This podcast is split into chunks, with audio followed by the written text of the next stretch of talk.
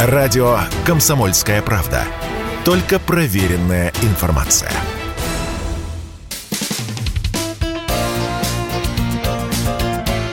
Говорит полковник. Нет вопроса, на который не знает ответа Виктор Баранец.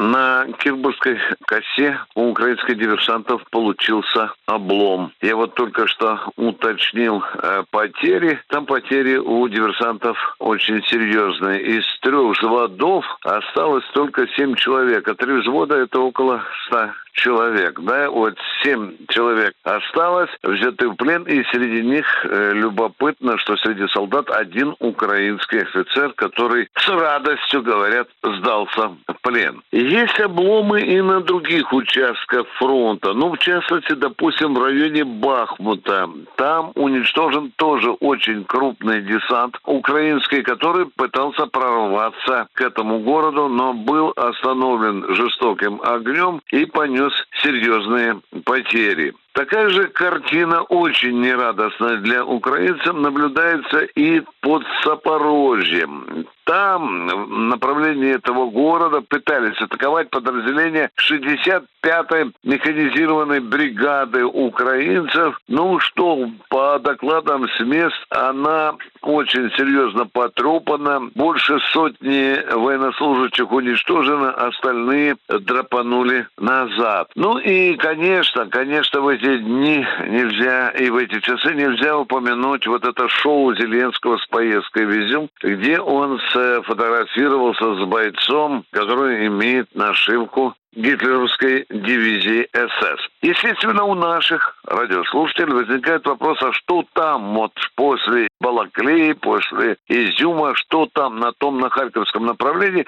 Там продолжается перегруппировка войск.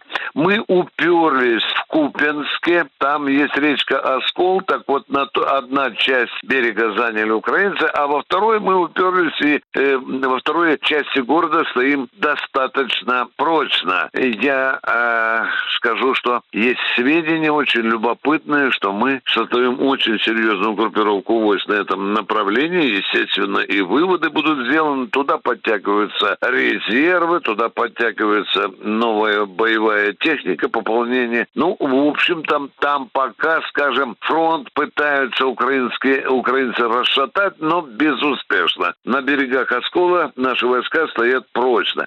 Ну, а тем временем, заканчивая свой рассказ, я хочу сказать, что все чаще и чаще и в низах, и в верхах, и в войсках, и в политических структурах, и среди аналитиков все чаще и чаще мелькает мысль, что похоже формат нашей специальной военной операции будет изменен. Ну, и, естественно, возникает вопрос, а что это такое, с чем его едят и как это понимать? Ну, у нас называется специальная военная операция. Некоторые военные говорят, надо назвать специальная контртерроперация.